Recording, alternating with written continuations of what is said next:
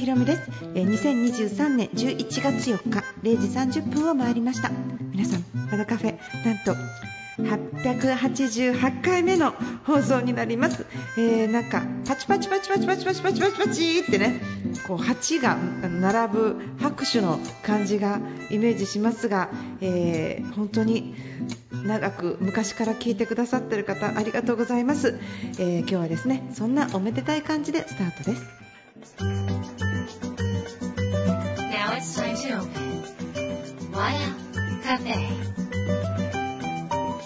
改めまして FM 富士お聞きの皆さんこんばんは。和田カフェのオーナー和田博美です。えー、っとあれ？昨日文化の日だったんですね、えー、っとラジオね、なんかあのこの間、私、萌柄さんが好きで萌え柄さんのラジオを聞いててあのあなるほどなと思ったんですけどあのラジオっていうメディアと小説とエッセイっていうのがすごい似てるっていう風に言っててあそっかそっか YouTube とかテレビとかなんかそういうものとラジオってなんかメディアちょっと種類違う感じするじゃないですか。でこれお聞きのラジオ好きの方いやなんで私ラジオ聞くんだろうみたいななんかこうラジオって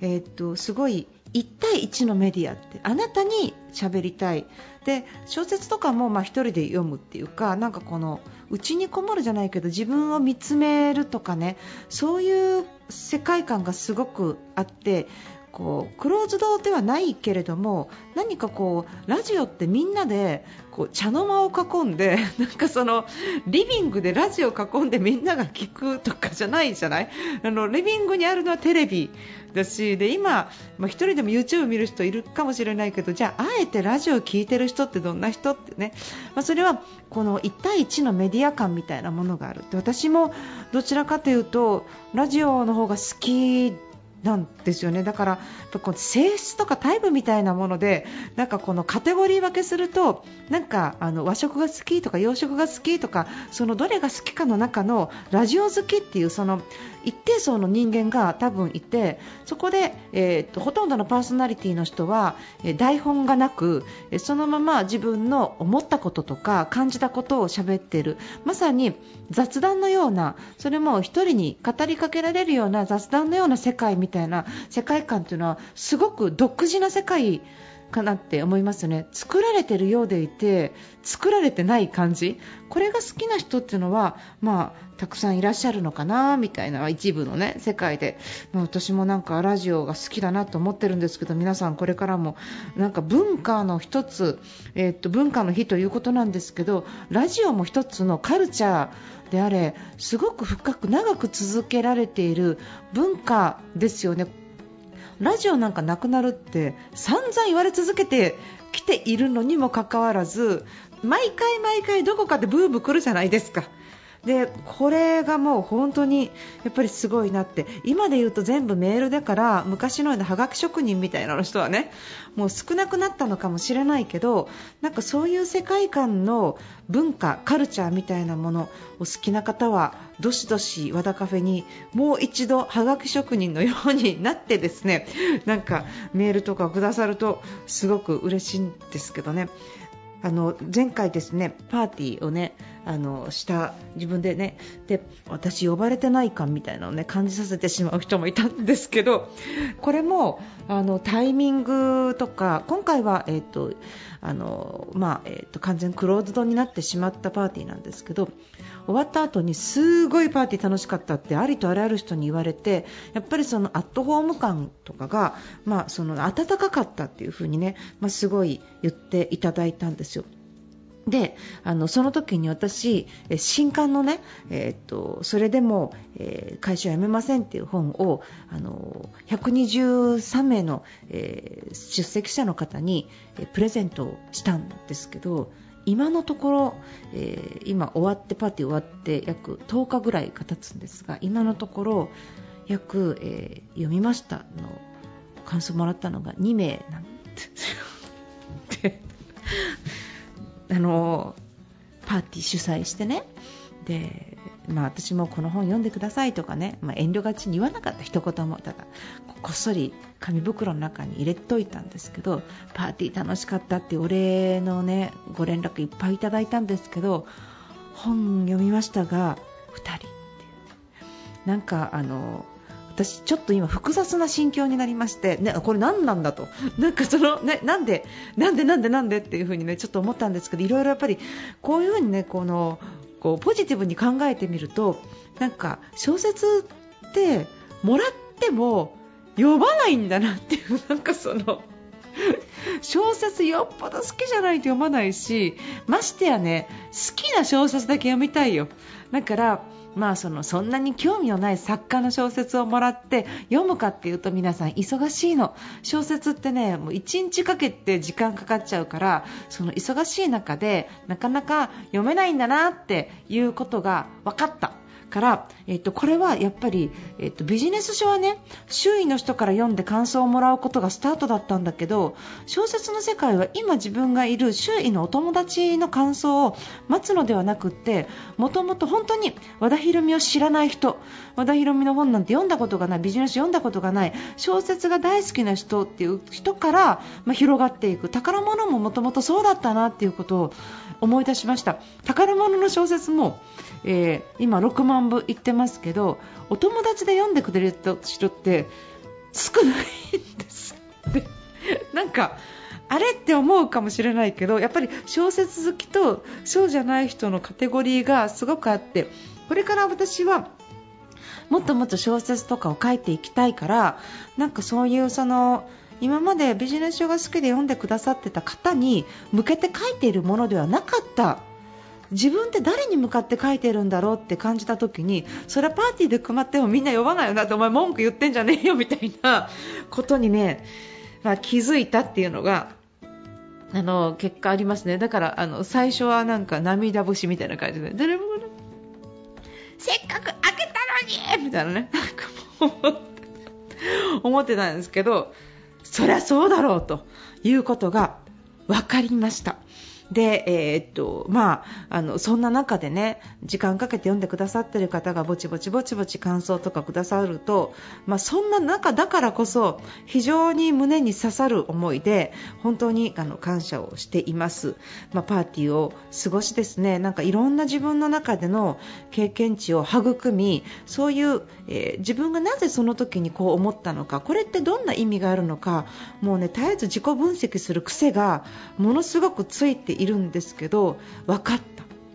なんかあの小説誰に向かって書いたのかどういう内容なのかはねちょっと今夜の気づきのところでねまた、えー、お話しさせていただきたいと思います、えー、ということでウィークエンドの始まりは和田博美の和田カフェ。どうぞ最後まで楽しんでいってください。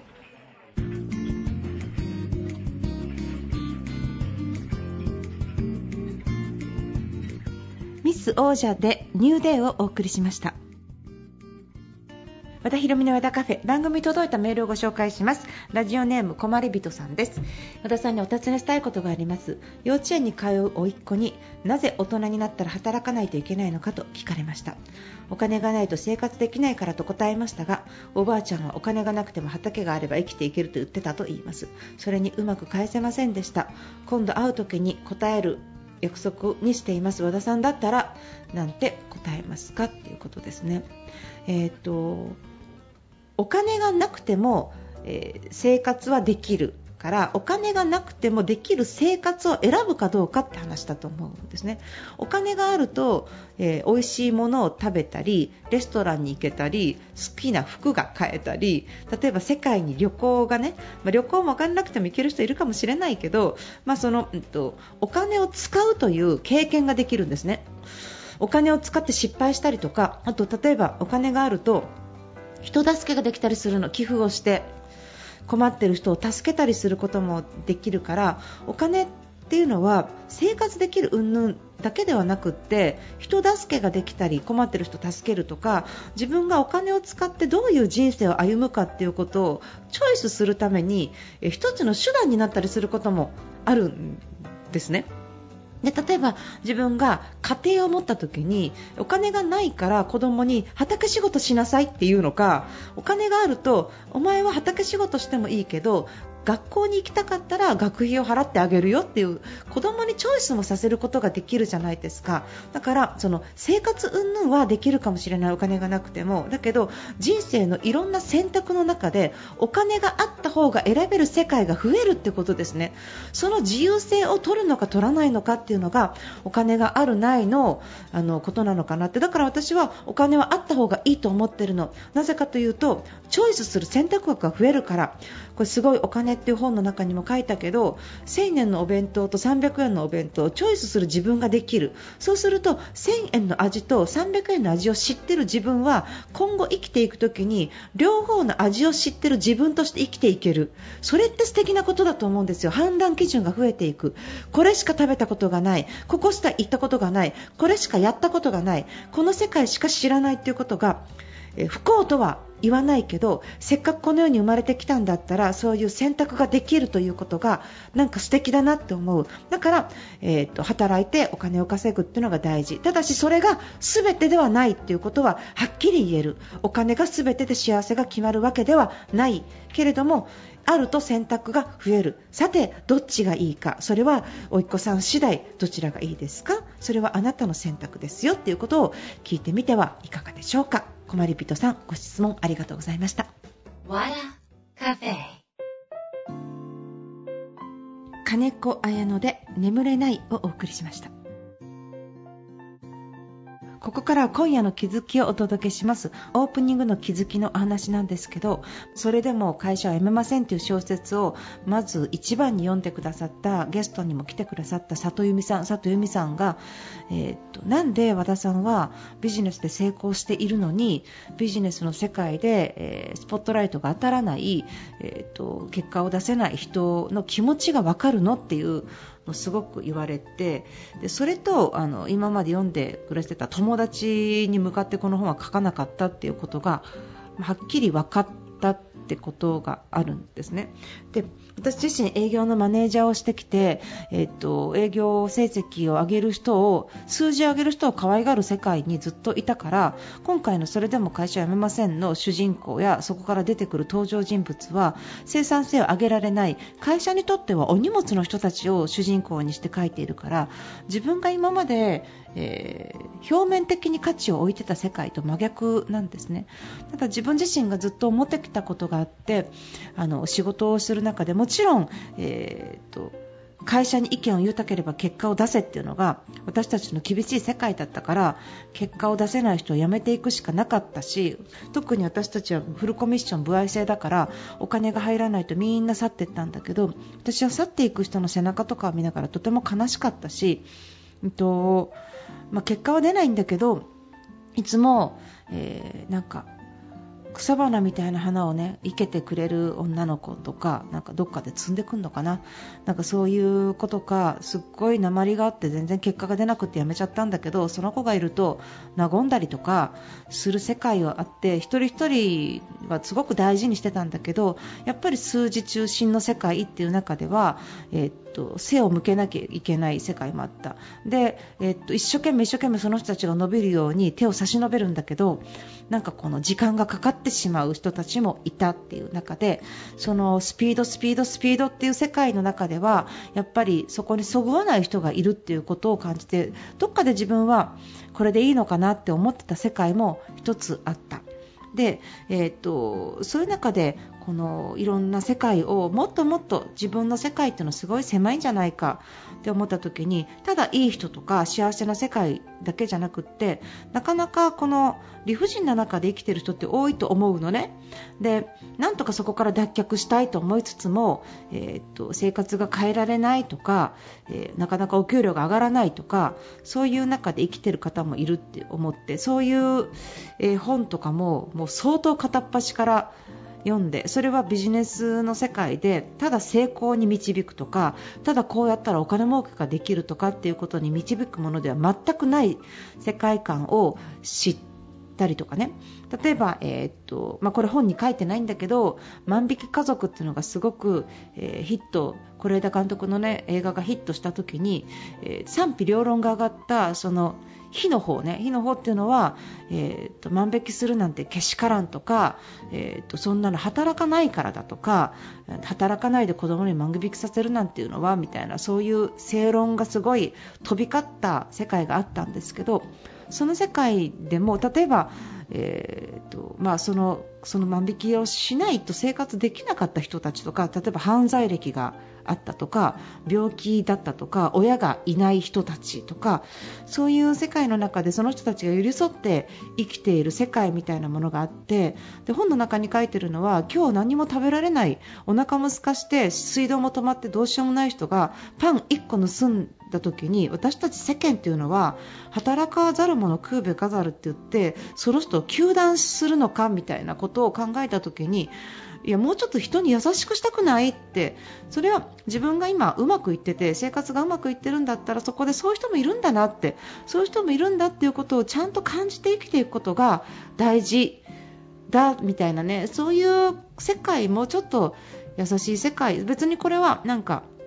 うんと、ななんていうのかな、なんか経済を反対してるわけとかではなくて、私は経済界にどっぷりいるから、お金儲けは大事、えー、成功することは大事という視点の上で、えー、そういうことを、えー、見つめていく。だから、やればできるが存在しない人もいるし、好きな仕事もつけない人がいる。それでもその人たちが小さな世界の中で幸せを探していける要点思考みたいなことを見出してもらえたら、いいなってこれも本当に偉そうな言い方になっちゃうんですけどそういうことを書きたかった。でもその書いたその本が例えばビジネス書を書いて好きを仕事にしようって書いてる人が読んだら私真逆なこと書いてるのでだから冒頭で言ったあ私はこれビジネス書書いてる友達に向けて書いたんじゃなかったんだと。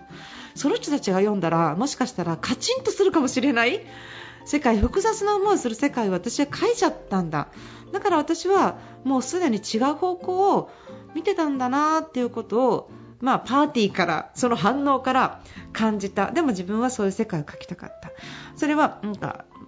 そういうもっともっと俯瞰してみないとなんか人間って優しくなれないなって思うっていう感じですかね。あの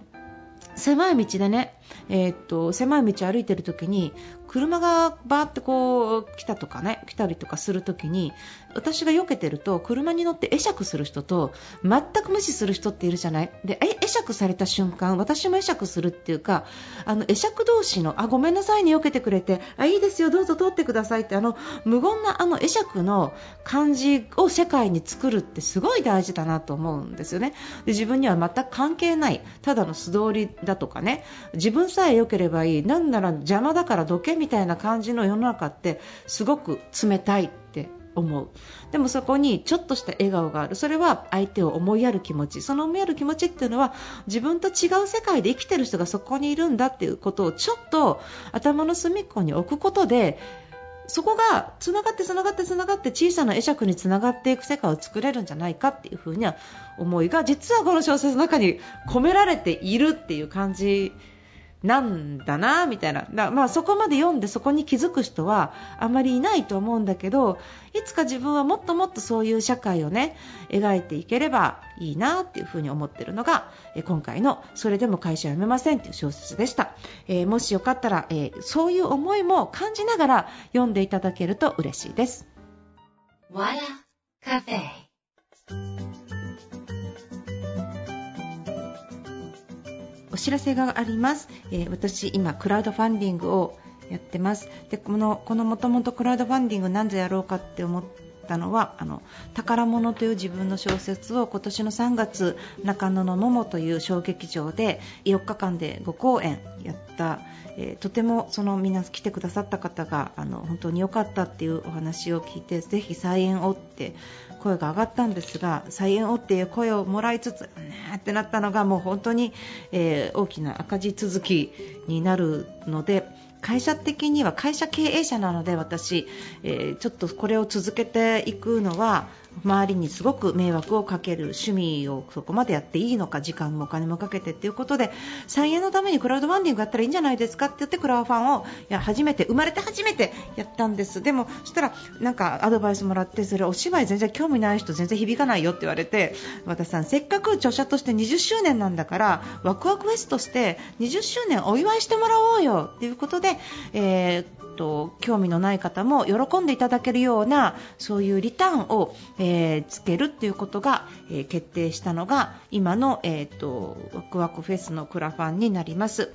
えーと、こちらの方ですね宝物に出てくださる女優さんを募集して今、オーディション今、応募が70件ぐらいかなもう相当殺到してるんですね。で今から書類審査をしてで、えーと、実際オーディションをするんですがこちらの、えーと、宝物クラウドファンディングの応援チケットを買ってくださった方でご希望の方ちょっとたくさんご希望があると抽選になるんですが、え、オーディションを、え、に参加できる。で、えー、と参加できなくてもオンラインでオーディションの風景見れるとか本当にそういう内々のことが見れたり握手券がもらえたりとかそういうその、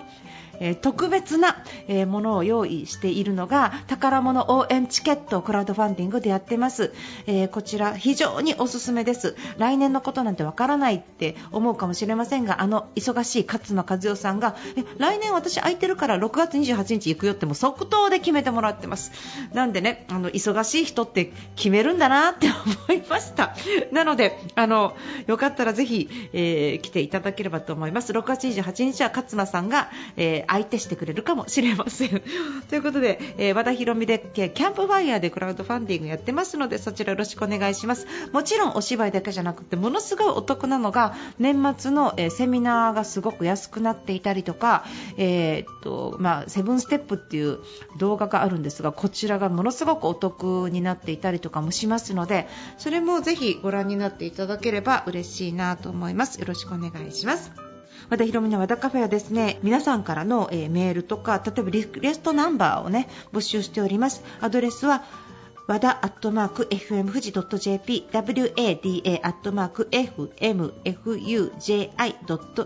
になります。よろしくお願いします。えー、放送後には、ポッドキャストでも配信しています。Spotify、iTunes で和田ひろみ和田カフェを検索してください。ラジオクラウドのアプリでも配信しております。えー、ということで和田博美の和田カフェ今夜この辺りで閉店です、えー、まだお仕事中の方お疲れ様です。そして明日からお休みの方皆さん今週も1週間本当にお疲れ様でした、えー、また来週もまた素敵な1週間になりますように。お相手は和田博美でした。